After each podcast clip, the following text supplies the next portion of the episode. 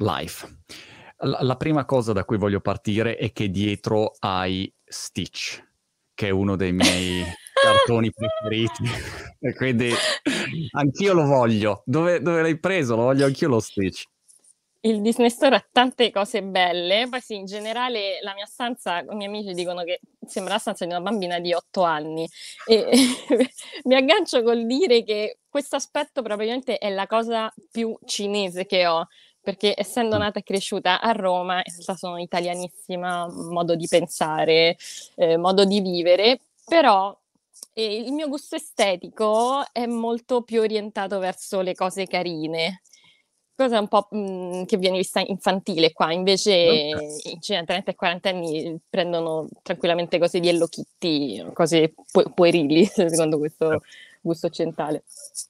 Interessante, mm, eh, peraltro io sono campione del mondo di, di cartoni animati, ne ho visti talmente tanti vita mia con i miei figli, cose, poi facevo che andavo, non so, a vederlo prima al cinema e così quando poi andavo al cinema facevo il fenomeno, dicevo ma secondo me succede questo, wow come fai a saperlo, insomma, e, e quindi eh, devo dire che vivo immerso, però Stitch mi è sempre piaciuto, non so, lo, lo trovo um, un personaggio interessante, non è stato valorizzato secondo me, poi i sequel sono orribili di, dopo il primo Lilo Stitch.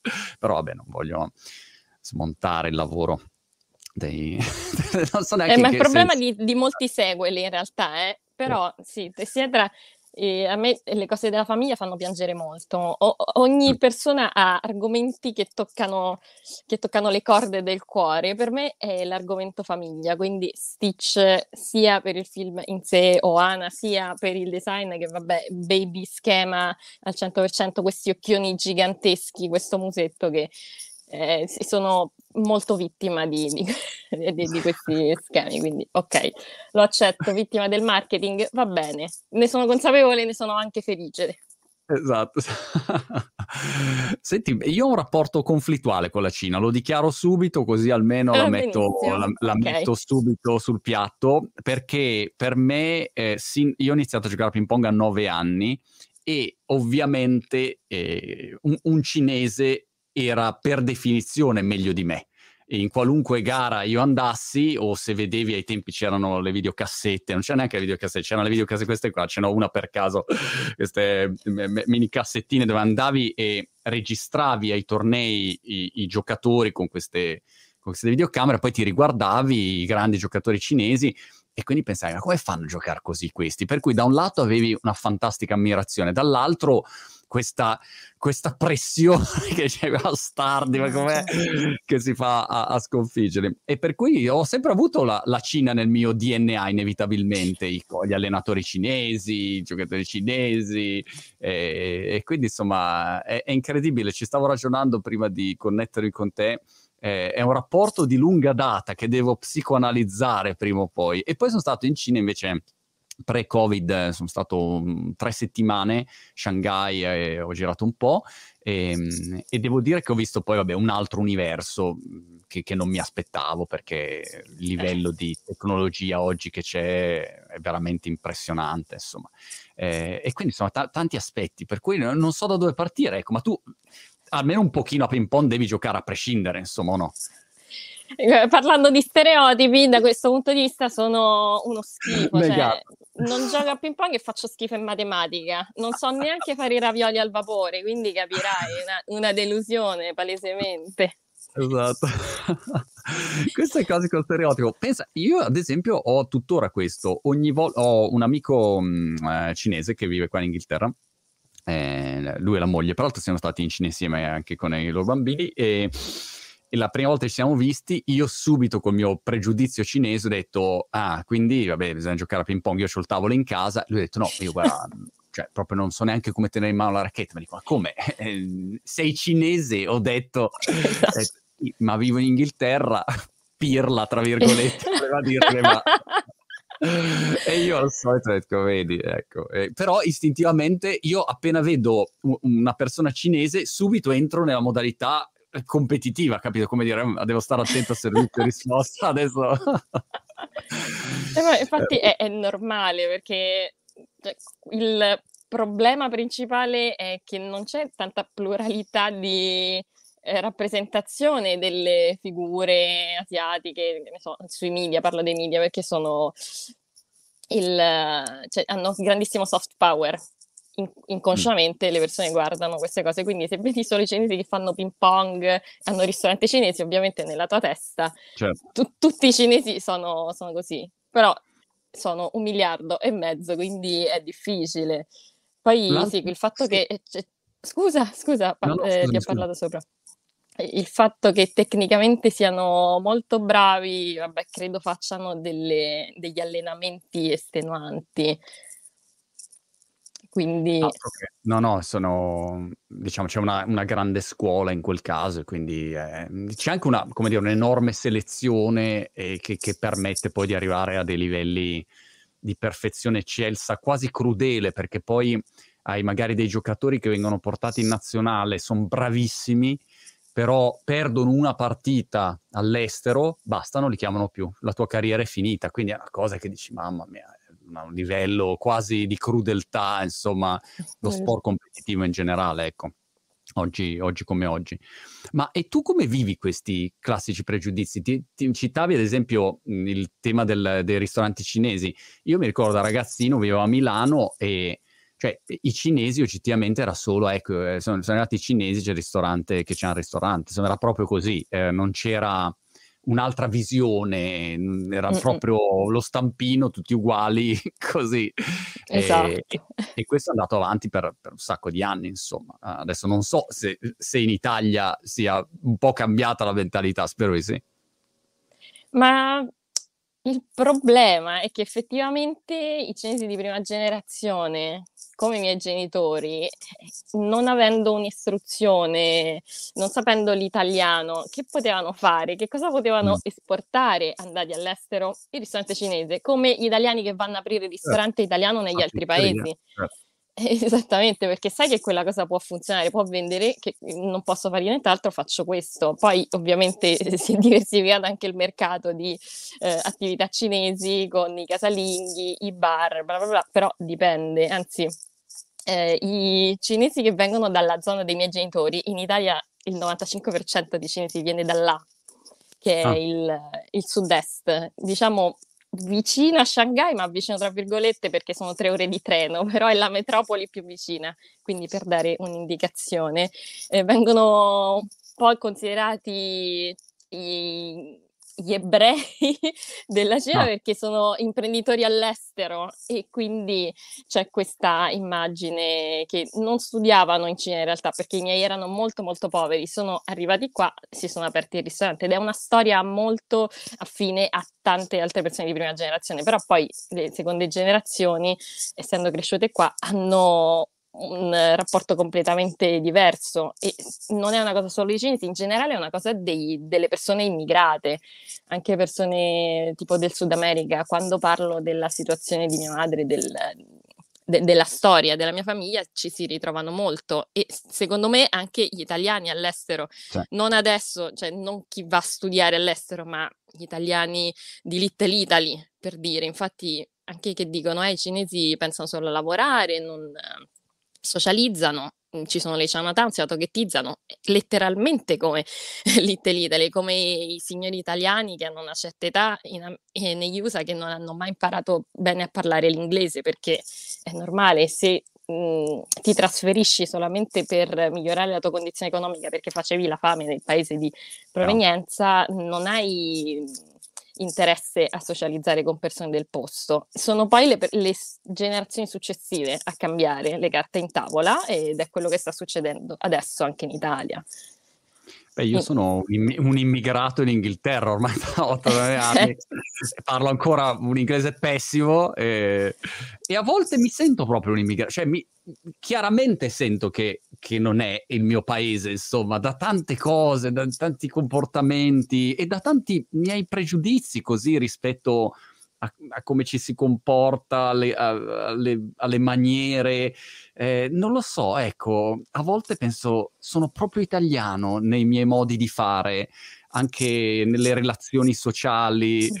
Eh, poi magari sono io che ho un carattere merdoso, però mm, è una cosa, giornalmente ci penso. Ti faccio un esempio, ieri un mio amico mi saluta e dice, ah, e poi saluta eh, tua moglie, ok? E, e io non gli dico mai, ah, anche tu saluta tua moglie. Perché nella mia testa, non so, saluta tua moglie suona un po' come dire, mm, c'è, c'è, c'ho qualche mira non so, e, e, e questo è una roba che non so da dove parte, cioè so da dove parte, è la cultura di 40 anni italiana, così. Eh, però è incredibile, lo vedo in tante cose, ecco, quando vai a comprare qualcosa. È, è, è, è pazzesco, ecco, il livello di di pregiudizio che una cultura ti può impregnare e tu non te ne rendi neanche conto e magari pensi appunto di se dico ah i miei amici gialli ti sembra una roba simpatica da dire e invece quando poi sei davanti a loro ti guarda come dire oh ma cosa stai dicendo giallo cioè, è, no, è, è, una roba assurda questa qua e, ehm, per cui mm, non lo so insomma, ma, ma che situazione vedi tu in Italia in questo momento invece? Io la vedo migliorata. Tra l'altro, eh, scusa, con eh. ciò che mi hai raccontato hai risposto anche a una domanda che ti volevo fare ah. io, perché eh, la maggior parte dei miei amici italianissimi, 100% puro sangue, tra virgolette, mi, mi dicono sempre, ah, ma io non sono, non mi sento italiano, sono cittadino del mondo. Ah. Italiani cresciuti in Italia. Non so se tu pensassi lo stesso prima di trasferirti a Brighton, certo. perché... Certo Infatti la la cosa cioè un aspetto molto importante in sociologia pure si studia che, mhmm, la nostra identità, ehm, ha un grandissimo ehm, si mhmm, si definisce attraverso il conflitto che abbiamo intorno. L'italiano che cresce tra gli italiani non gliene frega di essere riconosciuto come italiano. Invece esatto. per le seconde generazioni come me è proprio una battaglia che siamo lì a dire: "No, ma noi siamo italiani, siamo cresciuti qua". E questo quindi secondo me è un aspetto importante perché molti dicono: "Eh, ma che ma che ti frega? Se se ci sono quelli razzisti che dicono che non sarei mai italiana, che ti frega?" Eh sì, però perché a te non interessa, perché eh, lo dai per scontato.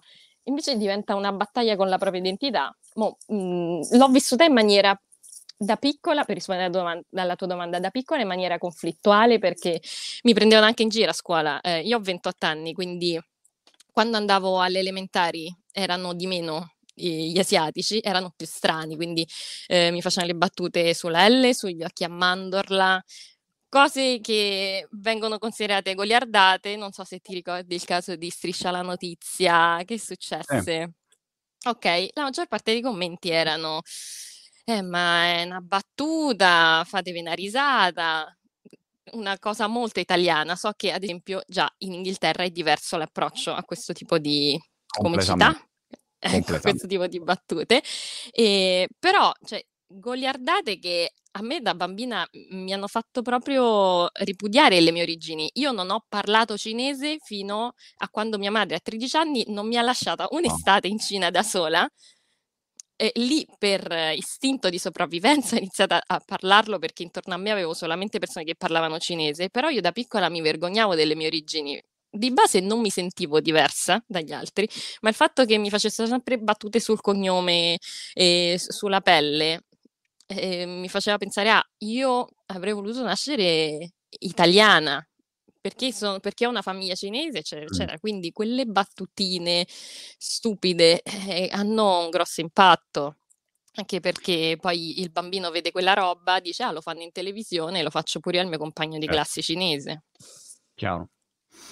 Questo è, mhmm, è un tema interessante, quello della comicità, eh, perché so, ti faccio un esempio: sono andato a un um, stand-up comedy l'altra sera e c'erano, um, io eh, vivo a Brighton, capitale europea gay, ok? Um, quindi, cioè, giusto per dare contesto magari a chi mm-hmm. non, lo sapesse. E, um, ad un certo punto è uscito un, uno stand-up comedian uh, gay che ha cominciato a fare battute sui gay.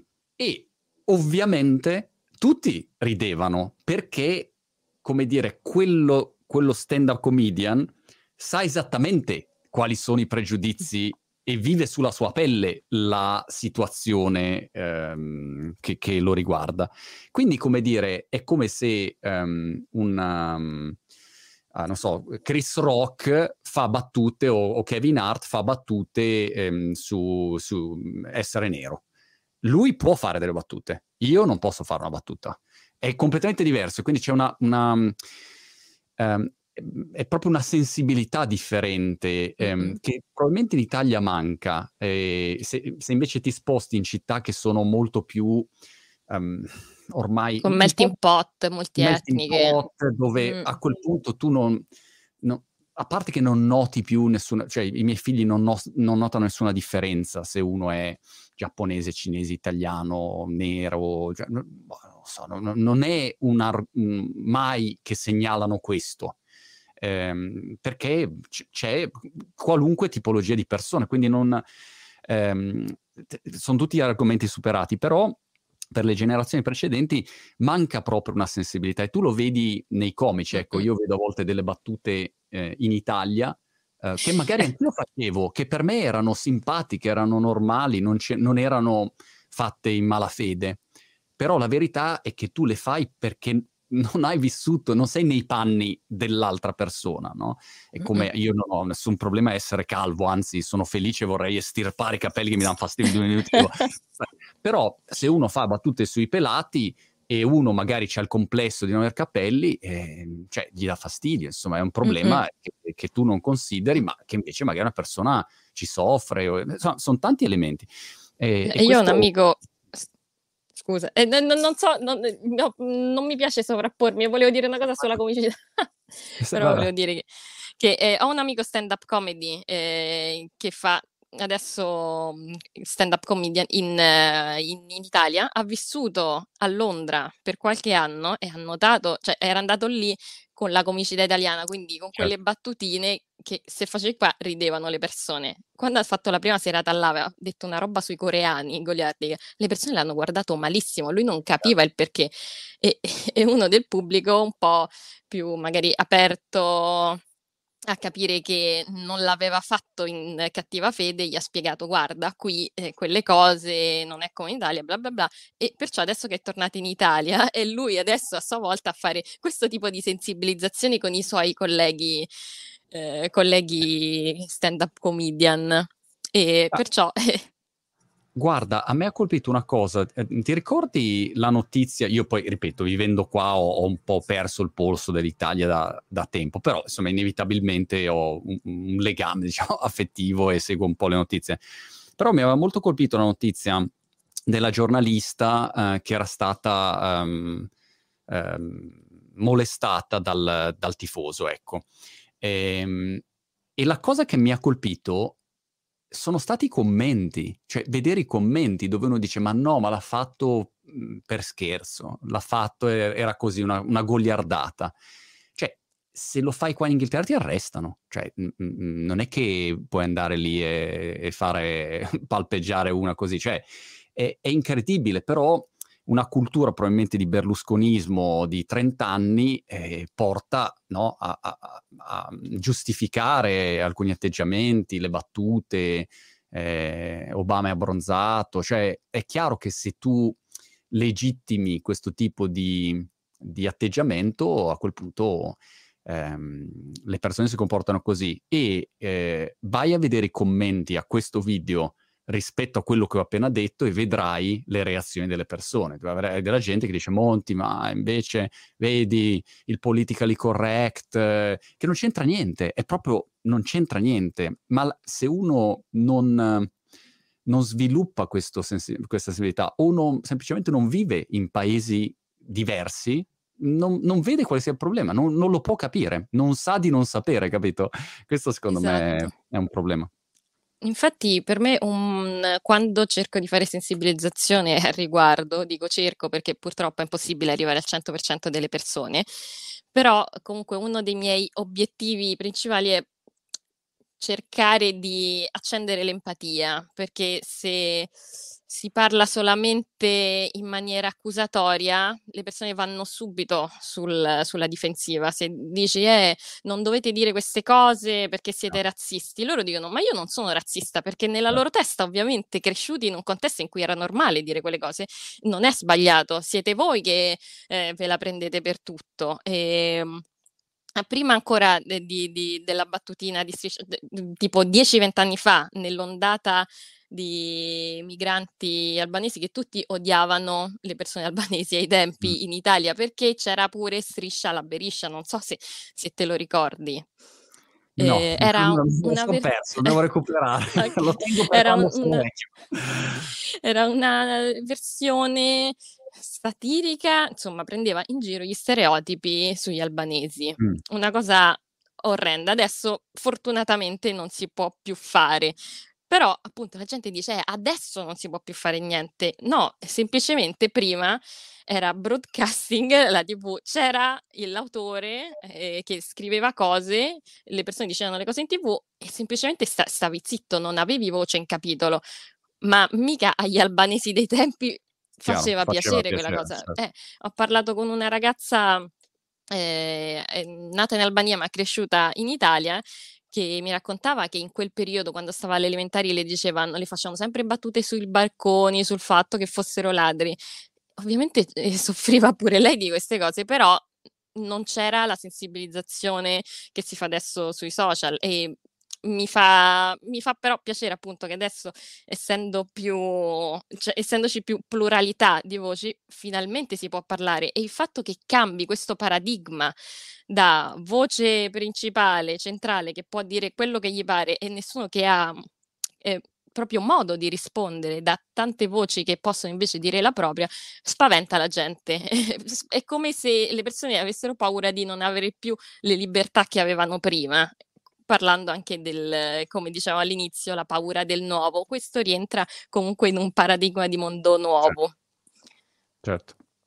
Sulla comicità è, è, è, poi complesso secondo me il discorso, non so come la vedi tu. Eh, se uno va a rivedere degli sketch, to- togliamoci dall'Italia, vai a vedere degli sketch, non so, di Eddie Murphy, Monty Python, cioè non potrebbero fare que- oggi quel tipo di comicità.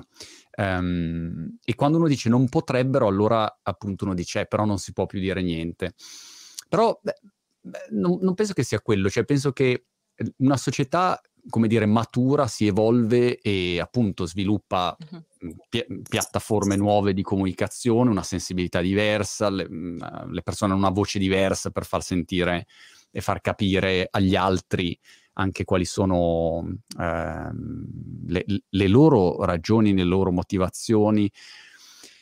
E quindi è, è, è delicato perché è facile eh, cadere da un lato e dici ecco non si può più dire niente oppure no, allora mm, dico tutto quello che mi pare e, e a volte è difficile probabilmente trovare la misura giusta, ecco. Eh, però anche il fatto che magari, ti faccio un esempio, io quando vivevo in Italia, mh, mm, a Milano da bambino, cioè eravamo solo italiani, tendenzialmente. Mm-mm. Ecco, io sono degli anni 70, quindi erano tutti italiani. E poi ogni tanto vedevi appunto qualche cinese, dici ah c'è il ristorante, c'è il cinese, vabbè, sta lì, eh, il Vukumpra, fine. Cioè questo era l'abitudine ad alt- mm. per cui eri ben chiuso nella tua bolla culturale di valori, di comicità e, e, e, e tutti ti guardavi e ti ridevi alle stesse battute, allora va, allora va bene, ecco, perché mm-hmm. non c'era un feedback esterno come quando io esatto. parlo con mia esatto. moglie e dico una roba e lei mi, mi dice cioè, ma, ma, ma, non puoi dire una roba così. E io magari no, non capisco su tantissimi argomenti, no? E, ehm, e, quindi forse anche questo, ecco, questa apertura, ecco, anche la parte dei social, internet, dove a quel punto tu riesci a, metterti anche nei panni degli altri, ecco. E poi c'è chi matura prima e chi matura dopo, probabilmente, non lo so.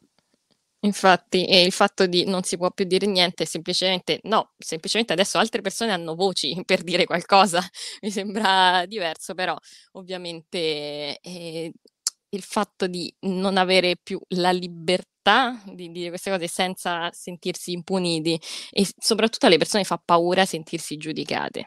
Mm. E perché metti, cioè, le, le, fai sentire sbagliate, le, le, fai sentire attaccate, ma anche io sicuramente ho tanti pregiudizi su altri, su altri campi che devo estirpare e ho visto anche la live che hai fatto con Eloisa in cui dici che hai iniziato a studiare e hai trovato questo mondo nuovo ed effettivamente è questo il fatto, è come se ci fossero due strati di mondo che fanno fatica a comunicare. Da una parte il mondo primario, che sono, eh, credo, molti tuoi coetanei che non capiscono proprio questi nuovi valori.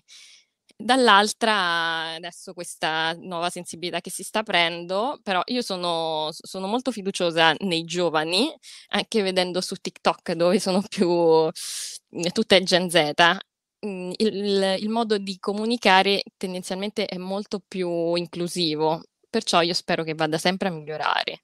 Poi no, non lo so, forse sono troppo ottimista. No, ma senz'altro, senz'altro, anche perché cioè, gente come me di 50 anni, per quanto ti ci puoi mettere, è come, mh, mhmm, per, fare un esempio di ping pong, che mi piace sempre fare gli esempi stupidi di ping pong, però se tu impari una tecnica sbagliata quando sei bambino, cambiarla quando poi hai 18 anni, non quando ce n'hai 50, è un diavolo di casino, cioè hai una muscle memory, hai hai proprio un'abitudine a fare certi gesti e lo stesso vale per il tuo modo di ragionare.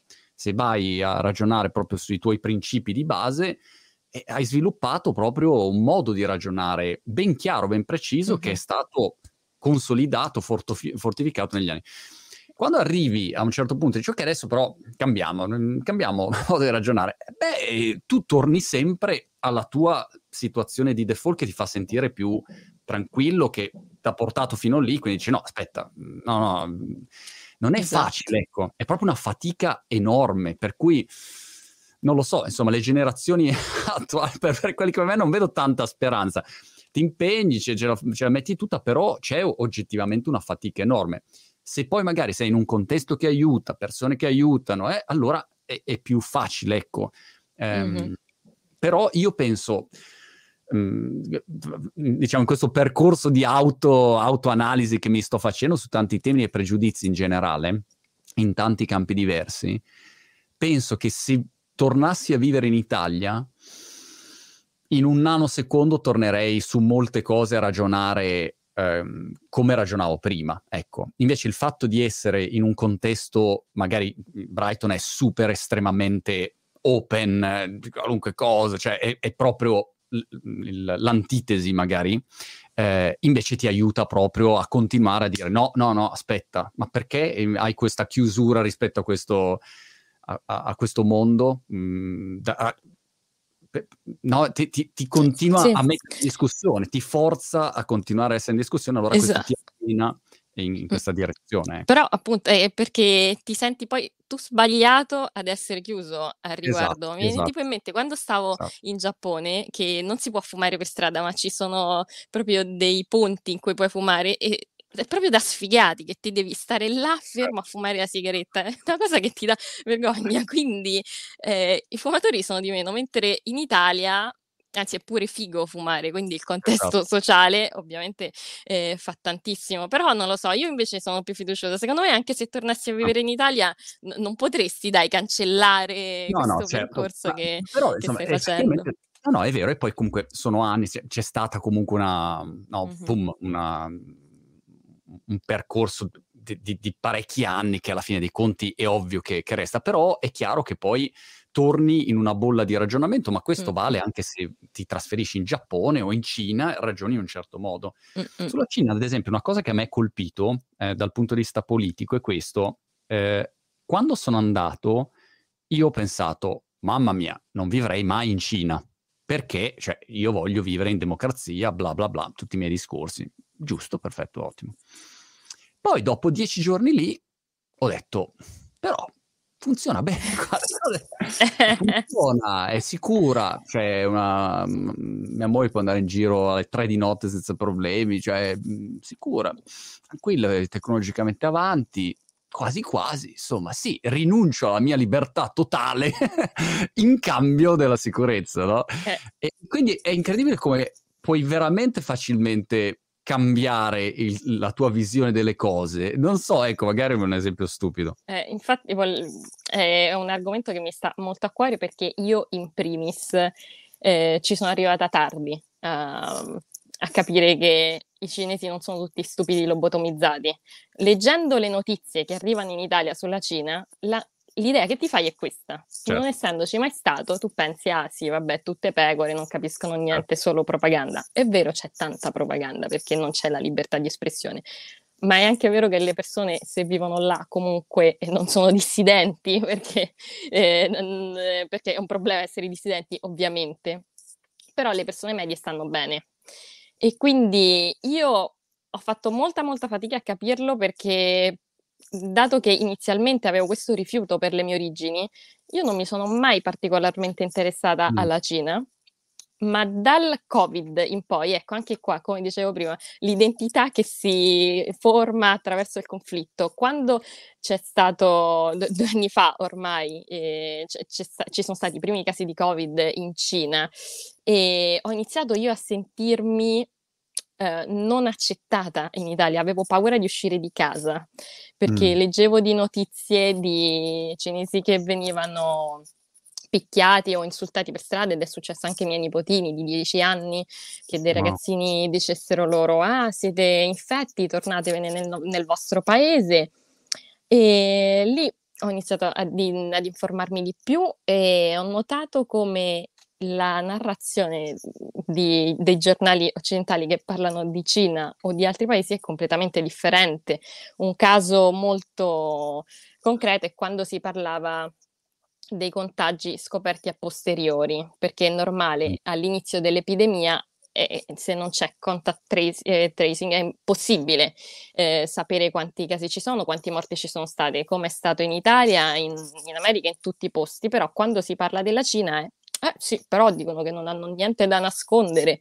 C'è, c'è sempre que- questo sottotesto che induce a pensare male, mentre negli altri paesi semplicemente ha eh, gli Stati Uniti registrano più certo. mille morti da un conteggio a posteriori. Perciò è normale che inizi a pensare purtroppo queste, tutte, tutte queste cose legate al, al paese un paese così diverso sia culturalmente che geograficamente. E sono felice che tu ci sia stato e possa dare la tua esperienza in prima persona. No, nel senso, e vedi magari aspetti positivi e negativi, ma come qua in Inghilterra c'è aspetti positivi e negativi. Oppure ti faccio un esempio tecnologico, perché nel diciamo, mio mondo da tanti anni, eh, a me colpisce quando qualcuno dice, ah, vedi, in Cina c'è la censura. Perché dico, vabbè, perché negli Stati Uniti non c'è censura? Cioè Facebook, Google, se arriva lo Snowden di turno che fa una rivelazione dove dice cose vere e dice guardate qua stanno spiando tutti quanti, prendono e dicono basta, ti, ti arrestiamo fino alla storia. Ma no, ma ha detto le cose vere, perché non cambiate? No, è perché comunque la censura c'è uguale. Però come gli Stati Uniti hanno Hollywood, che quindi so, è, come dire, hanno una capacità di storytelling completamente diversa a quel punto poi puoi dire no, però la limitazione delle libertà individuali, ovviamente, cioè è come dire Cina, Russia o, o Nord Corea, insomma, è, è, ovvio che ci sono vari livelli, no? E, mm, mm, sì, sì. Però è, è facile, come dire, notare qualcosa che non va in un posto e invece non lo noti a casa tua. E, e quindi questo fa parte proprio della, della, valutazione sloganista. Ecco, hai presente? A me piace mm-hmm. questo argomento sloganista dove ormai è tutto a slogan, eh, leggi il titolo di giornale, questo è cattivo, questo invece è buono e fine la storia. Mai nessuno che si ferma un secondo a dire boh, ma proviamo a capire, cioè poi no, capire non vuol dire giustificare, ma proviamo sì. a capire da, come dire come è organizzata una società, qual è il ragionamento, è, è, completamente diverso quando entri nel merito, anche assumere magari che quando qualcuno fa qualcosa non sia sempre interpretabile nel peggior modo possibile, come fanno i giornali oggi. Esce una esatto. notizia, qual è il modo peggiore in cui possiamo interpretarla, così facciamo più views. Cazzo, ma che, che modo di vivere è questo qua dei media tradizionali? E invece mhmm, cioè, toglie tutta questa capacità di, di parlarsi, di, di, di, comprendersi. Ecco, questo è il problema che vedo oggi ovunque. Infatti, appena cerco di non giustificare, ma spiegare perché i cinesi la pensano in una certa maniera, mi arrivano i commenti, ah, sei filo cinese, giustifichi la dittatura, eh, certo. semplicemente essendo cresciuta con genitori che sono super pro governo cinese, E io per 25 anni eh, pensavo, cioè n- non ero per niente d'accordo e non ero neanche disposta ad ascoltare le loro ragioni, perché essendo cresciuta in democrazia mi sembrava semplicemente inammissibile, punto. Quando ho iniziato poi a interessarmi, a leggere libri sulla Cina di sinologi, mi sono aperta e questa apertura infatti io l'ho vista anche da te in un video in particolare quando parlavi del blocco di TikTok che avevi fatto mm. su Instagram. Tu fai tantissimi contenuti, quindi secondo me non ti ricordi le cose che dici. Proprio niente. Poi ho, la mia memoria ormai, cioè non mi ricordo stamattina cosa ho fatto, quindi ho la memoria okay. di 7 secondi ormai. Sì. Va bene, allora in quel video, oltre, cioè, ehm, quando si parla di blocco di TikTok per i minori di 14 persone medie, ah, ehm, sono al massimo i genitori che devono decidere questa cosa, il governo non si deve mettere in mezzo. Eh, tu però hai analizzato la questione più in profondità dicendo Ok, è, è, vero, io ovviamente amo la democrazia, che bello vivere in una de- democrazia, però essendo eh, le piattaforme strutturate come delle droghe che non ti fanno staccare, delegare questa responsabilità solo ai genitori è come dare la droga a una persona e dire eh, non ti devi drogare.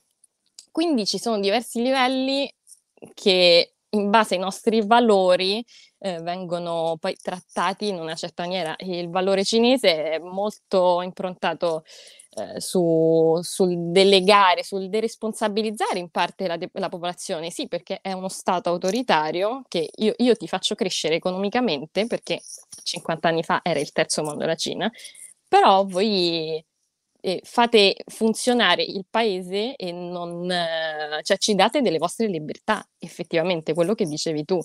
Mm. È un discorso orrendo per chi eh, cresce in democrazia, ma secondo me è importante mettere in prospettiva perché eh, se magari si entra nella mentalità di una persona che fino a 30 anni fa non poteva pensare di comprarsi una macchina ma adesso è uscito dalla povertà e vede il suo paese crescere, mh, mm, è normale che si fidi del, del governo. Chiaro, chiaro. A me in generale non piacciono le ideologie rigide, ecco, questa è la cosa che, mm-hmm. che non sopporto sì, mai. Sì. E, e, e, quando si parla di libertà di opinione, ad esempio sui social, dove uno dice, ah no, perché io posso dire quello che voglio, no, ah, non puoi dire quello che vuoi perché come dire, di avere un rispetto delle altre persone, quindi non è che i social sono il tuo sfogatoio dove fai quello che vuoi. Numero due, ogni giorno ci sono migliaia, decine di migliaia di profili censurati per mille motivi, mille motivi diversi, magari per sbaglio, magari perché sono argomenti che in quel momento non sono reputati giusti, qualunque motivo. Quindi eh, se uno guarda oggi ehm, non è vero che nelle piattaforme occidentali c'è la totale libertà e invece in Cina c'è il firewall, bla bla bla. Certo, in Cina c'è una, una censura dichiarata. Qua Mm-mm. probabilmente la censura è più indiretta e condita meglio di storytelling, ma alla fine dei conti non, tu cittadino, voglio dire, fino a che non dai fastidio va bene, poi appena alzi un po' la cresta eh, vedi che sparisci da un secondo all'altro, no, non funziona così, ecco. non, non, magari non sparisci fisicamente, quindi non è che ti prendono e ti, ti, ti fanno sparire fisicamente, però sparisci eh, dal punto di vista mediatico, senz'altro la tua voce va via in un nanosecondo, ecco, eh, in base agli argomenti che tocchi, ecco, più o meno mm-hmm. giustamente, però è chiaro che ci sono pochi player che decidono, insomma, quindi questo è abbastanza evidente. Eh, mi, fa molto, mi, fa molto, molto, piacere sentire queste cose, davvero, perché cioè, io sento continuamente questo tipo di eh, retorica che, che, tu mi, adesso mi racconti. Io mi voglio tanto male, leggo sempre i commenti sulle notizie, su Repubblica, su, eh, no, autolesionismo, probabilmente. Sì, esatto. Errore da non fare mai, leggere i commenti. Eh. Però eh, questo, è, è, e poi sulle novità ne parlavamo prima, appunto, di, di, questa roba che sto facendo legata al mondo degli NFT e, e, vedere i commenti e come le persone reagiscono a qualcosa di nuovo, a volte dici, vabbè, eh, veramente Don't Look Up, il film è un documentario della società e ti fa capire che, che non c'è speranza se, se, siamo così. Perché c'è questa, questa così follia ormai in, in, qualunque argomento, qualunque argomento viene fuori, parte la faida totale, il caos totale, gli insulti, le cospirazioni. è una roba che dici, boh, vabbè. Allora, Però... non lo so. Che le, le, piattaforme purtroppo, cioè io eh, vivo di piattaforme e sono ancora prima di campare sulle piattaforme a livello economico, io vivo da, persona, da netizen al 100% da quando ho 12 anni avevo il blog, eccetera, eccetera. Però è indubbio che tendano a polarizzare. Questa cosa mi dispiace tanto perché è un potere così grande per divulgare che poi vedo che purtroppo eh, la maggior parte di, di, voci che funzionano di più sono quelle sloganiste, come, come dicevi ah. tu. Eh, per questo è importante creare empatia, cioè tipo anche l'odio che c'è eh, verso i Novax, che li tratti, cioè, che qualsiasi persona che non si vaccina viene vista come Novax, anche lì ci sono diverse sfumature, non sono tutti complottisti pazzi, magari eh, ci sono persone che certo. per esperienze personali hanno paura, eccetera, però queste sfumature vengono azzerate, cosa che succede anche con le altre etnie, eh, perché è difficile comprendere la complessità e abbracciarla e questo è il primo lavoro che si deve fare. Eh, far capire che il mondo è più difficile, non, non è solo eh, bianco e nero. E purtroppo è un lavorone.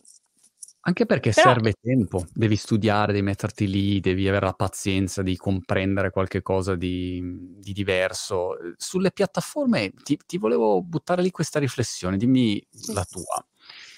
Um, stavo pensando perché sono così innamorato in questo momento di questa nuova onda del web, diciamo web 3, definizione di marketing, però una nuova direzione. E il motivo forse è che fino ad oggi, quando vedo queste piattaforme, da un lato dici, ah, grazie che ci date spazio, noi siamo qua, possiamo parlare grazie a Zach, grazie a YouTube, grazie agli altri. Quindi da un lato dici, grazie che c'è possibilità, prima non era così, io quando ero ragazzino c'era Rai, Mediaset, finito, basta, quindi l'unica voce era quella o i giornali e quel che e questo in tutti, tutti, i paesi, non so, qua c'era la BBC e negli Stati Uniti c'era quello che c'era. Poi escono queste piattaforme e nasce, come dire, un, un contenuto UGC, cioè un contenuto generato dal basso, da, dagli utenti. Uh-huh. Persone normali che prendevano e caricavano dei contenuti senza nessuna ambizione, però, come dire, c'era una voce in più. Um, il vantaggio di, di, di, questa, attività non era catturato, diciamo, da chi creava i contenuti, ma dalle piattaforme dove li caricavano. Dopodiché, passaggio successivo, una creator economy dove persone magari mettono, tuttora mettono dei contenuti sulle loro piattaforme e in più possono magari sopravvivere perché hanno una parte dei guadagni che arriva dalla pubblicità o altre attività. Però i come dire, padroni della terra sono le piattaforme, non sono sì. i creatori, che sono quelli che creano la piattaforma. Cioè, se tu togli tutti quelli che fanno contenuti, Facebook non esiste, Instagram non esiste, TikTok non esiste. Però il paradosso è che ad oggi c'è questa situazione dove ancora i proprietari del vapore, i padroni del vapore, sono poche aziende me- che, che, come dire, monetizzano lo sforzo di una marea di gente che si fa ammazza così a fare contenuti. E il Web3 invece è, è questa ownership economy, cioè dove tu da creatore di contenuti diventi proprietario della relazione che hai con le persone che ti vogliono seguire e, e, e, hai una monetizzazione che prescinde dalle piattaforme. Allora è una direzione nuova, più, come dire, paritaria, eh, più giusta anche dal punto di vista etico. Ecco, questo è il motivo forse, mhmm, è anche una direzione che mi sembra interessante, perché se no, se le piattaforme comandano è come appunto dire siamo in Cina e basta. Esatto. È, è la stessa cosa, che, che differenza c'è? Semplicemente abbiamo spostato digitalmente un, un, tipo di rapporto. Non lo so, ecco, questa era la riflessione. Inf- infatti una delle critiche, cioè allora ci sono persone estremamente pro-Cina, ma proprio troppo pro-Cina per, per, i miei gusti, che eh, la critica che fanno è proprio, ah, vi lamentate della Cina, però qui tanto libero mercato, eccetera, eccetera, ma alla fine il potere ce l'hanno tre persone. Qual, qual è la differenza? Semplicemente mm. che qui si pensa solo ai soldi e lì si, si pensa al potere, quindi... Uh, obiettivi diversi, qui i dati li diamo alle aziende, li, li diamo al, al governo, però comunque non siamo liberi da nessuna delle due parti.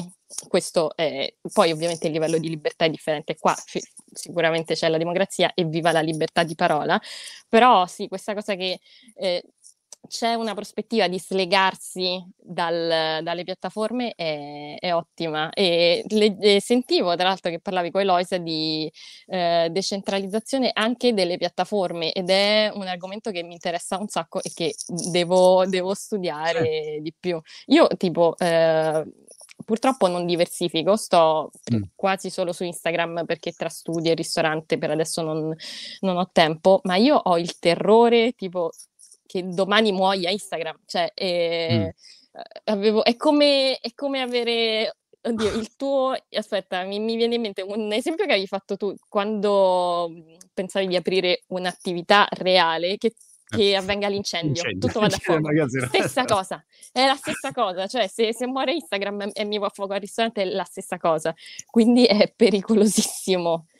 E... Sì, infatti pensa a quello che può succedere. Tu magari veramente mh, mhmm, fai un ottimo lavoro, eh, crei una community di persone che, che apprezza quello che fai. Quindi la community non è di Instagram, la community è tua. Certo sì. che l'hai fatto tramite Instagram, che è gratuito ufficialmente, ovviamente nulla è gratuito, lo sappiamo, però diciamo è gratuito per te, è gratuito, non, nel senso non ti chiede dei soldi per usare il servizio, che sarebbe meglio perché almeno hai la garanzia che paghi per avere quel servizio e sei sicura che, ehm, che va avanti no? e non ti chiudono l'account per qualche motivo. Però le, la verità è che le problematiche che puoi avere sono mille. Non è solo che chiude Instagram e la gente non c'è più, ma è anche che ti censurano, oppure la reach sparisce perché Mm-mm. i pelati non hanno più reach, basta, è fine. Eh, Facebook, io ho un milione e duecentomila follower su Facebook, la reach ormai è zero. Cioè, Mark ha detto eh, basta, fine, la reach non ve la diamo più. Va bene, ok. Ok, abbiamo sì. scherzato. Per Infatti, per... È pazzesco questo se ci pensi. Per, per, Instagram che muori non intendo solamente letteralmente che non c'è più eh, la piattaforma, ma che succeda come su Facebook. E lì, boh, cioè, eh, che potere abbiamo noi su, su, questa cosa adesso sulle piattaforme? Eh. Nulla, dobbiamo solamente so, puntare sulla fidelizzazione. E vedendo, mh, mm, però, tipo, avevo letto la notizia eh, che TikTok era il dominio più cliccato nel 2021 e lì ho pensato, oh mio Dio, vedi, Insta- Instagram sta morendo, basta, eh, adesso, adesso che faccio? Perché a me eh, TikTok per me ha delle criticità, eh, non, mi piacciono tanto le stories, io comunico soprattutto attraverso le stories, secondo me anche un dispendio di tempo abbastanza eh, non non comprovato forse dai, dai, risultati perché poi dopo 24 ore spariscono le cose e questo è un problema, però eh, mi piace che sia più diretto il modo di comunicare, quindi tendo ad andare là. Mentre TikTok vedo un, cioè, la reach è completamente differente, cioè l'algoritmo sì che ti fa fare tantissime views, però mi sembrano meno fidelizzate le persone, non lo so, eh, tu stai su TikTok, io non lo uso, quindi chiedo a te. E, e la noti ti, ti, faccio questo esempio, guarda, eh, che è proprio legato ai pregiudizi. Dim, dimmi co- cosa ne pensi tu. Uh-huh. Se tu, eh, tu di fatto oggi eh, hai un danno mh, mm, subdolo e indiretto dalle piattaforme attuali, siccome mm, tutte le piattaforme devono fare utili, quindi non parliamo di associazioni di beneficenza, sono aziende che devono fare utili. Come fanno a fare utili? Devono avere delle persone che fanno dei contenuti eh, perché loro non li, non li producono bene. E questi contenuti eh, però non possono essere una rottura di palle che la gente non guarda, quindi devono fare contenuti che tengano agganciate le persone, perché sennò come fai a vendergli la pubblicità? Mm-hmm. Bene. Allora, il problema è questo qua, che di fatto se tu crei dei contenuti, l'algoritmo ti dice indirettamente, guarda, facciamo, fai una chiacchierata dove parliamo noi di pregiudizi. Se però nel titolo scrivi uh, quattro chiacchiere con, fai 10 visualizzazioni. Se invece scrivi rissa in diretta tra Monti e Momoca sulla Cina, uh, pazzesco, a quel punto quello è il contenuto che immediatamente il, la piattaforma dice bravo, questo lo premiamo, questo ti diamo visualizzazione. Oppure se facciamo un contenuto dove iniziamo a attaccare brutalmente chiunque, chiunque, prendiamo uno famoso e diciamo Ronaldo, perché Ronaldo è un bastardo, abbiamo le prove. Quello sì, è il contenuto che funziona. Allora, l'algoritmo ti sta dicendo vai sul peggio che c'è, vai sul uh-huh. noi contro di loro, vai sul mh, abbiamo ragione o abbiamo torto, i buoni e cattivi, cioè ti spingono a andare in quella direzione e se tu non ci vuoi andare, ad esempio TikTok, non, non ci voglio andare in quella direzione, TikTok funziona quello tendenzialmente, basta, dico ragazzi, cioè, lo so, so cosa potrei fare per fare un milione di follower, ma non lo faccio, sì. non mi va, non, non, fa parte delle mie corde, ecco. Però uh-huh. devi sapere che a quel punto mh, i risultati che porti a casa saranno molto minori rispetto a qualcuno che invece urla e insulta, attacca, e, trash talk televisivo, questa è la verità, che, che è triste. Che poi è quello, cioè il problema è appunto che anche i giornali stessa maniera, perché i giornali stanno sulle piattaforme e quindi per fare click, stessa cosa come dicevi tu, prendi la notizia, il titolo ovviamente deve prendere proprio il peggio il del peggio di quel contenuto là ed è un problema grandissimo. Purtroppo, appunto, vivendo sulla mia pelle, cosa fanno questo tipo di pregiudizi eh, che poi proprio inevitabilmente fanno crescere questo tipo di contenuti eh, che, che, che si può fare purtroppo. E l'unica cosa è cercare comunque, secondo me, di rimanere coerenti e come nel tuo caso dici io so cosa posso fare per crescere a dismisura però non lo voglio fare e stessa cosa per me. E anche se la crescita è più lenta però poi quando ci sono le persone che mi dicono ah sono felice di seguirti perché comunque sei sempre pacata e non cerchi solamente lo scontro le, le, non usi soltanto gli slogan cioè o co- quel messaggio comunque mi ripaga del lavoro che c'è dietro e sicuramente anche, anche per te è così perché eh. appunto nella mia testa sei, persona, sei la persona abbastanza zen che, equilibrata che parla di cose e il fatto che tu abbia numeri così grandi fa capire che comunque anche se più a rilento, f- funziona. Certo, però per devi la, avere una visione di lungo periodo e il contesto non aiuta minimamente perché mh, il paradosso è che appunto se noi facciamo una conversazione così pacata dove appunto uno prova a, a, a fare delle riflessioni su tanti temi eh, importanti, che sono importanti, facciamo una visualizzazione. Se io invece intervisto una, non so, qualcuno che, che, è un influencer e che rutta in diretta o mangia 100 kg di, di popcorn in 10 secondi, allora quello fa un milione di views. Allora non ha senso, cioè significa che proprio i valori sono sottosopra e la colpa è ovviamente delle piattaforme da questo punto di vista che dovrebbe dire guarda, vuoi il trash? Bene, oppure vuoi, non so, mh, una maggiore qualità anche di ragionamento. Quindi da un lato è quello, c'è un problema probabilmente anche di, di istruzione, dove, dove, le persone eh, staccano subito appena inizia a parlare, come nel film Don't Look Up, no? gli dice una roba importante, sì. guarda, stiamo per morire così, no, è troppo esatto. noioso, taglia, veloce, semplifica, e come semplifica? Quindi serve tempo per, um, per, per parlarsi, per capirsi.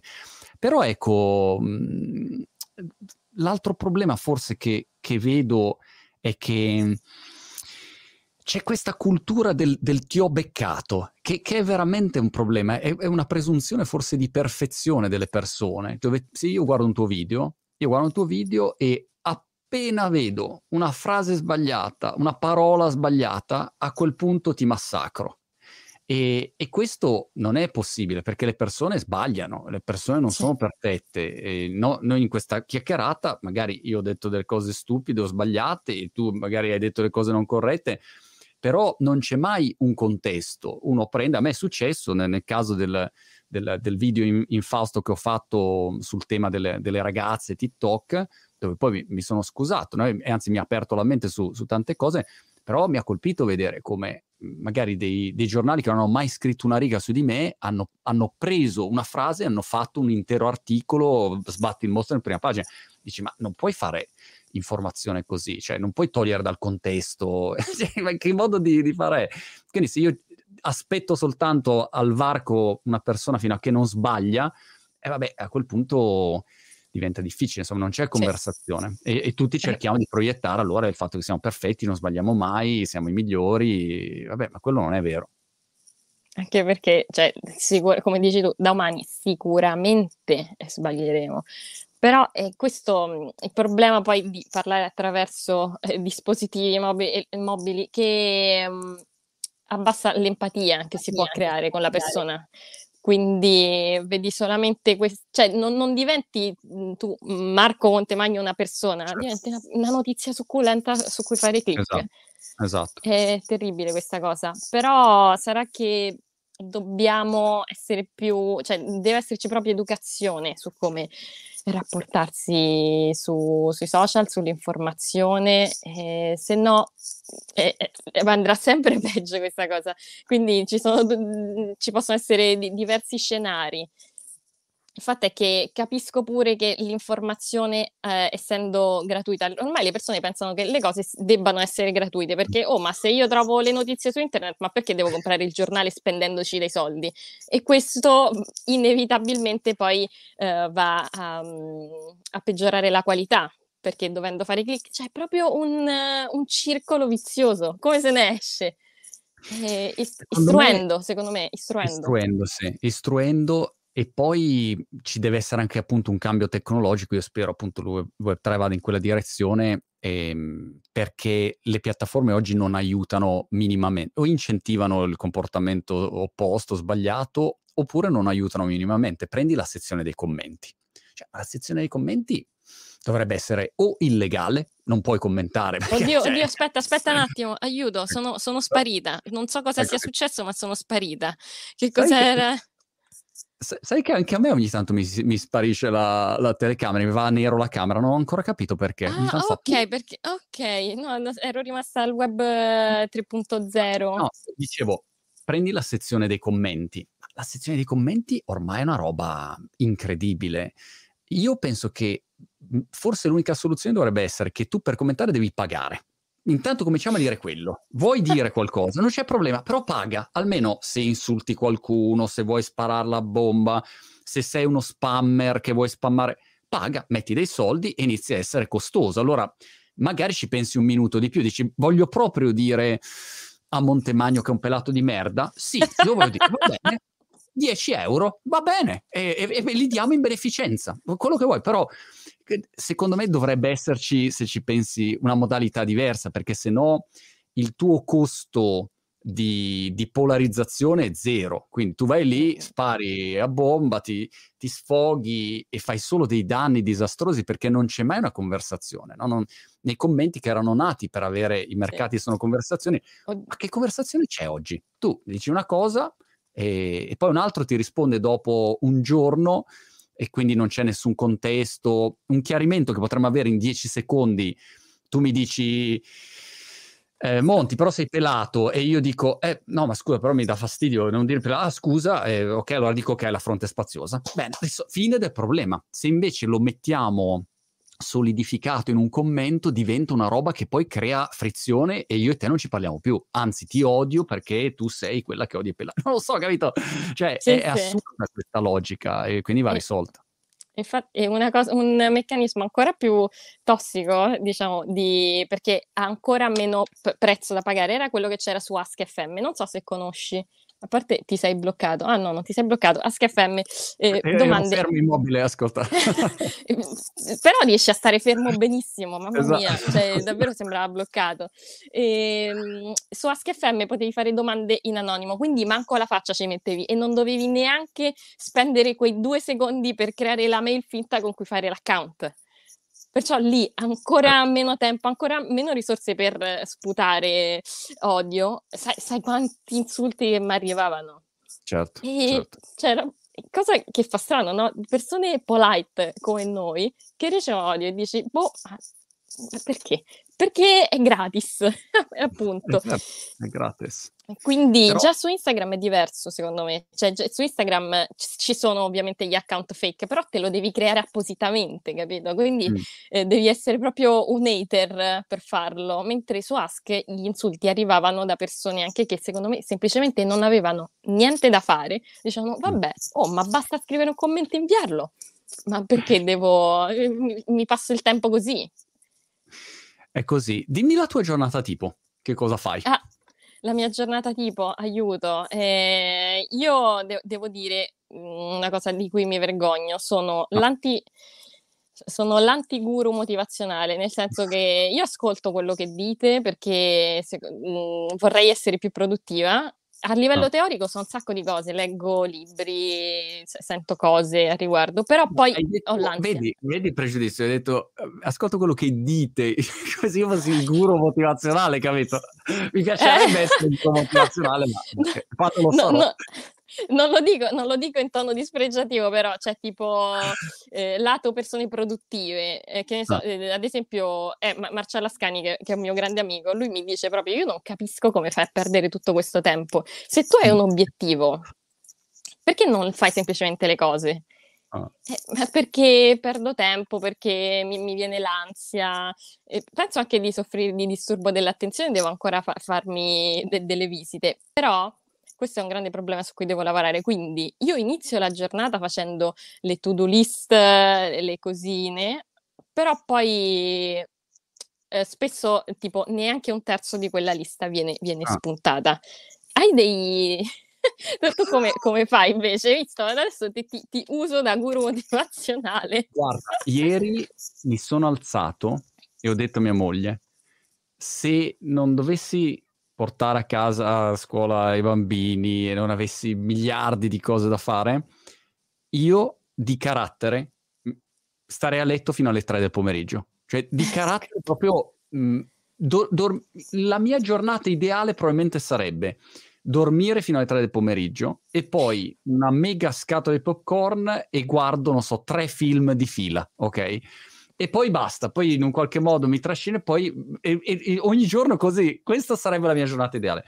Però non so, negli anni, forse per il ping pong, mi sono, fo- ho forzato la mia natura super pigra e quindi com- sono tipo un criceto condizionato dove a quel punto dico, oh, come on, oh, go, eh, doccia fredda, dentro, e, e, e, parto così, no? E, ehm, però non lo so, è più un fatto Ecco, no, ce l'ho la risposta. Sono eh, le procedure, è un fatto di impostare le giuste procedure, dove tu non puoi scappare, no? Perché è come uh-huh. se devo fare un video, eh, è, è, tutto impostato, devo solo cliccare un bottone e eh, registro, finisco il bottone, basta, e il video è fatto.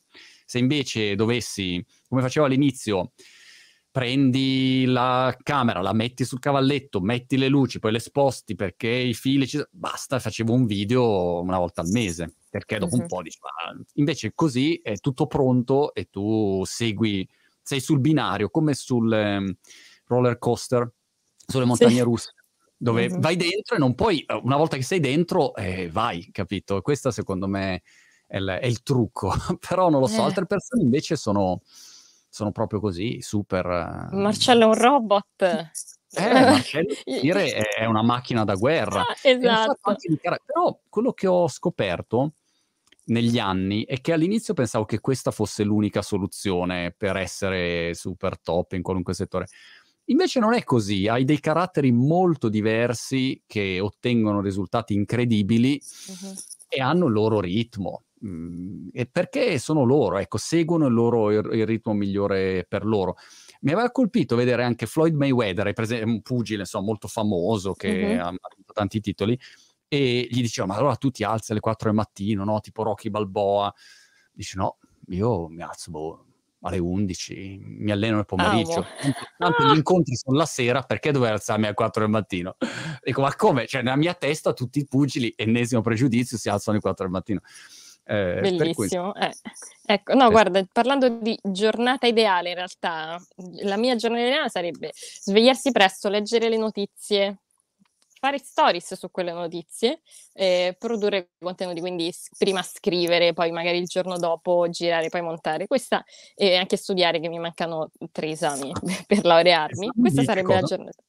Eh, media studies, quindi il campo in cui ah, già lavoro. E okay. questa sarebbe la giornata ideale. Invece, scusa, le... scusa la tesi la farei mm. su te stessa.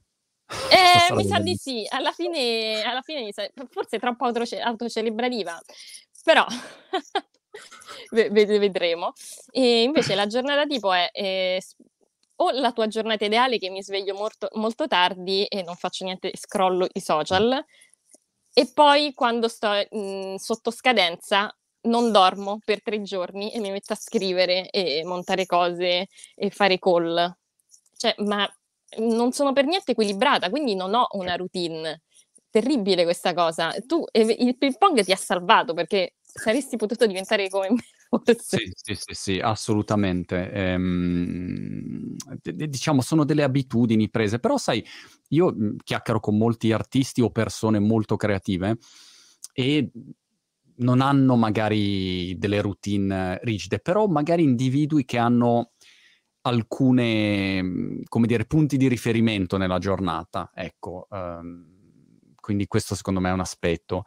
Poi il fatto che magari alcuni si alzano presto, quella è una tipologia, altri invece si alzano più tardi, ma va bene uguale. Insomma, dipende. Se, se una persona è in gamba, eh, alla fine dei conti emerge. Mi è venuta un'idea folle per la tua tesi, sei pronta?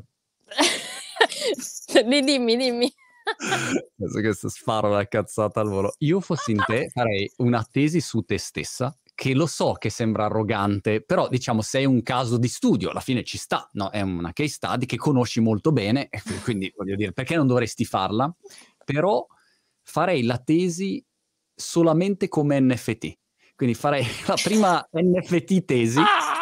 Che ovviamente eh, dovrai com- come dire, trovare il modo di, di, di, di, far vedere ai tuoi prof, ma poi una volta che l'hai fatta la metti in vendita come tesi NFT, è un unico esemplare, se vuoi la tesi tua, uno se la accaparra, capito?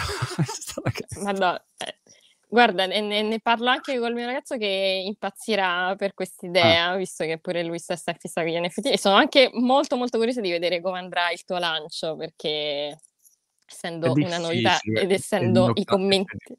Sì, sì. È, presto, è troppo presto secondo me, però eh, ci sono un sacco di interessi, di reazioni interessate, ecco, però è, è, secondo me è prestissimo, però vedrei insomma. Però dovresti fare la, la, la, tua tesi NFT. Senti, progetti futuri, che cosa bolle in pentola?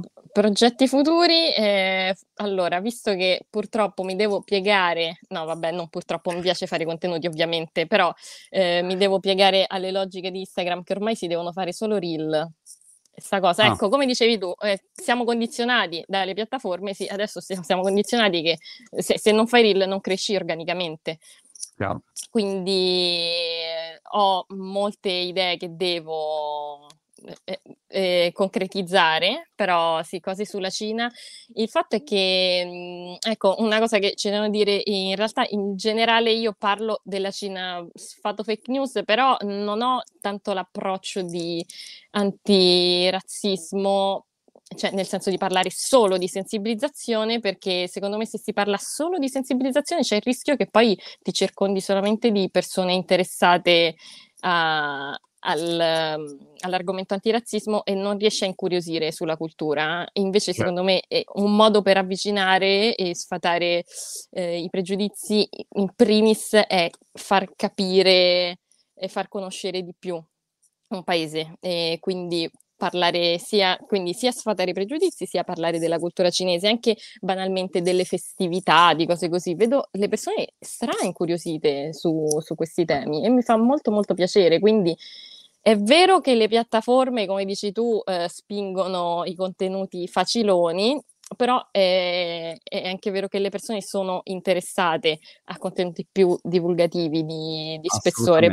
Sì. Però se le devono andare a cercare loro, cioè... Eh, però diciamo, no, no, non li facilitano, ma è ovvio che c'è spazio, se no non saremmo qua. C'è spazio anche esatto. per tanti argomenti diversi, dalla filosofia alla fisica. Alla... C'è, sì, c'è, una ragazza che fa corsi di Excel, Miss Excel, su TikTok fa dei numeri peraltro di fatturati incredibili e quindi ci sono tanti eh, argomenti senz'altro. Una, un bel video su Fan Zhendong dovresti farlo, campione del mondo cinese, numero uno al mondo, fortissimo. Eh, ma di che? Di ping pong? Eh sì, certo. io, io, io, l'unica... io l'unica cosa, eh, l'aspetto che mi piace tanto del ping pong è come sia stato potere per eh, riunificare, diciamo, Stati Uniti e Cina, poi riunificare, vabbè, sempre geopolitica, ovviamente c'era la Russia di mezzo, quindi non era proprio solo ping pong, però è stato un mezzo per avvicinare i due paesi. La del ping pong. Sì, assolutamente, è super interessante. Ecco, gli sport a me interessano letteralmente zero, però quando ci sono questioni di geopolitica in mezzo sono, sono più interessanti. Poi non so, tu e mi aspettavo, anzi, come dicevi all'inizio, mi hai detto un rapporto conflittuale con la Cina, quindi mi aspettavo chi, cioè, che dicessi cose contro la Cina, invece sei, sei super open. No, no, ma nel senso, ma io in generale, eh, anche, non so, Trump, non è che penso che mh, mhmm, sono un fan di Trump, no, non mi interessa andarci a cena, non mi interessa intervistarlo, però quello di cui mi rendo conto negli anni Mhmm, vivendo sulla mia pelle cosa vuol dire essere un po' po- famoso, popolare, io poi non è che sono famoso come Ronaldo, eh, però un, avendo un minimo di, di, popolarità vedo quanto è facile giudicare una persona dall'esterno. Quindi tu, io giudico Trump, boh, mai non ci ho neanche parlato 10 secondi, magari è un fenomeno, magari no, non lo so, ecco, tengo sempre aperto un, un dubbio e provo sempre a vedere una situazione nel suo insieme, ecco. Non, non, penso che paghi mai avere una visione tagliata con l'accetta. Poi, sì. una volta che hai questa valutazione, dirai, ok, eh, non mi piace questa persona, ci sono un sacco di persone tossiche purtroppo nel mondo, o non concordo con eh, questo tipo di iniziativa, bla bla. Quindi formuli magari una tua opinione anche molto mh, severa però avendo valutato tutti i fatti. Quindi nel, nel caso della Cina, ehm, io cioè, non vivrei mai in Cina, ovviamente. Uh-huh. Eh, detto certo. questo, um, e, e, ci sono un sacco di cose che, che, mi lasciano veramente perplesso in generale, però... Um, però dall'altro lato vedo tutta una serie di aspetti interessanti, di cose che stanno facendo e, e quindi Ehm, così, insomma, ho, ho, questo rapporto, capito? Da un lato, per dire, sì, prendiamo sì. il ping pong, amore perché vedo dei giocatori che fanno delle cose che penso, uh-huh. non, ho, non, ho, capito come sono in grado di fare alcuni gesti tecnici o giocare a un certo livello.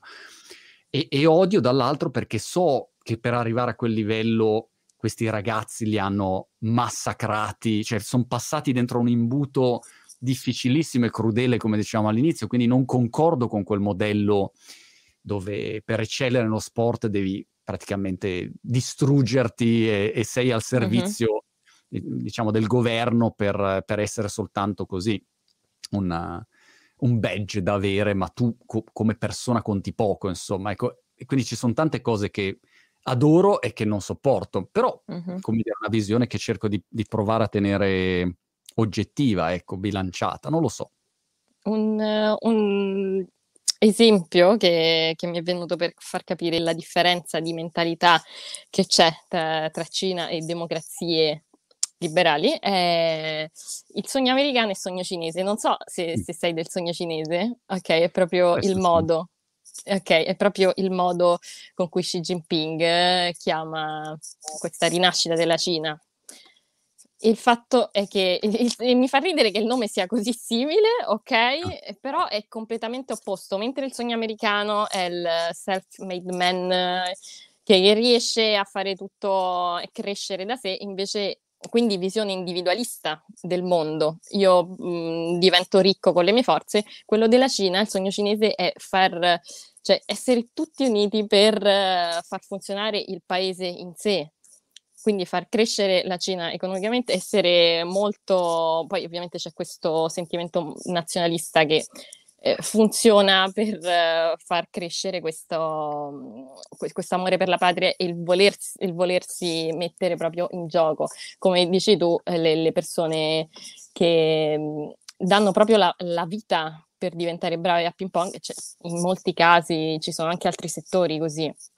Quindi mm. due visioni contrapposte che dici, ovviamente dal nostro punto di vista, diciamo, no, ma è più giusto, è, è più giusto pensare a se stessi e non al bene del paese, eh, però cosa ci, ci ha fatto vedere il Covid? Che in un stato autoritario come la Cina in tre mesi di lockdown perché le persone se ne stavano a casa e non solo perché altrimenti gli sparavano, perché questa cosa possiamo dire che era una fake news, perché mi ricordo che girò ai tempi gli un vocale. Sì, sì, sì, perché sparavano alla gente che scende a casa. No, queste cose non succedevano, però a parte lo Stato, cioè il governo rigido, lì c'è mh, questa visione comunitaria che fa proprio parte della cultura cinese a partire dal confucianesimo quindi di mettersi a servizio di un bene superiore, che in questo caso è la collettività. Perciò dopo 3-4 mesi di lockdown a Wuhan, poi hanno vissuto normalmente con sporadici focolai e quindi sporadici lockdown di conseguenza, mentre qua ci sono le proteste perché le persone non vogliono, eh, no, non volevano prima il coprifuoco, adesso non vogliono il Green Pass eh, e da questo punto di vista la Cina lo usa come e poi per alimentare, sì, per certo. alimentare la narrazione che vedete, noi siamo usciti dal Covid perché eh, il nostro mh, mm, modello di governo comunque funziona.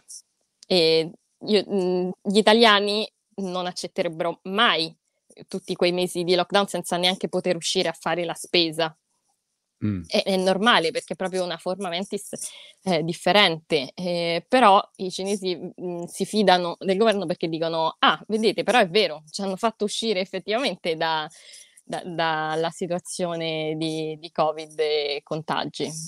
quindi ci sono tantissime criticità, eh, però il male è, è, vederlo semplicemente come impero malefico, senza, uh, senza alimentare neanche un po' la, l'interesse e la curiosità di capire perché eh, si comportano in quella maniera. Il problema principale è cercare di codificare il mondo attraverso i propri valori, come se fossero oggettivi e assoluti. La soluzione lo sai qual è? È il Montiverso dove in un mio metaverso ci saranno solo tavoli da ping pong, si parla solo di ping pong.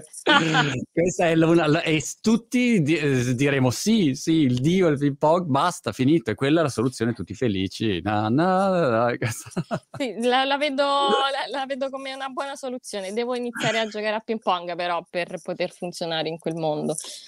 Posso, cosa, posso consigliare de, dei libri sulla Cina? Sì, guarda, non te l'ho neanche chiesto, ma effettivamente sarebbe molto utile. Ok, allora, beh, perché visto che serve educazione al riguardo, se c'è gente interessata a conoscere meglio la Cina, oltre i titoloni dei giornali, consiglio Nella testa del dragone di Giada Messetti, Red Mirror di Simone Pieranni e Una Cina perfetta di Michelangelo Cocco.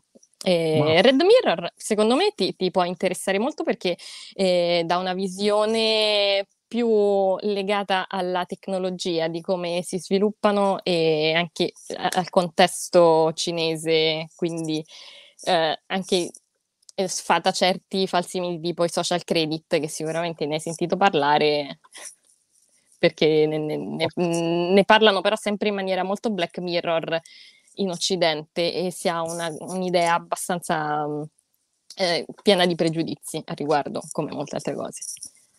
Molto interessante, cara. E ti ringrazio tantissimo, è stato mh, super interessante chiacchierare con te e spero di non averti detto troppe cazzate su nelle mie no. riflessioni. E, mh, ci teniamo in contatto allora, alla prima occasione ci, ci becchiamo. Va benissimo, grazie mille, mi ha fatto molto piacere. Compra, compra, una bella stiga, insomma, una racchetta competitiva, così alla prima occasione. Insomma. Esatto, comunque ce l'ho nel sangue, quindi diventerò brava dopo due settimane, sicuramente. Grande. Grazie mille. Grazie mille.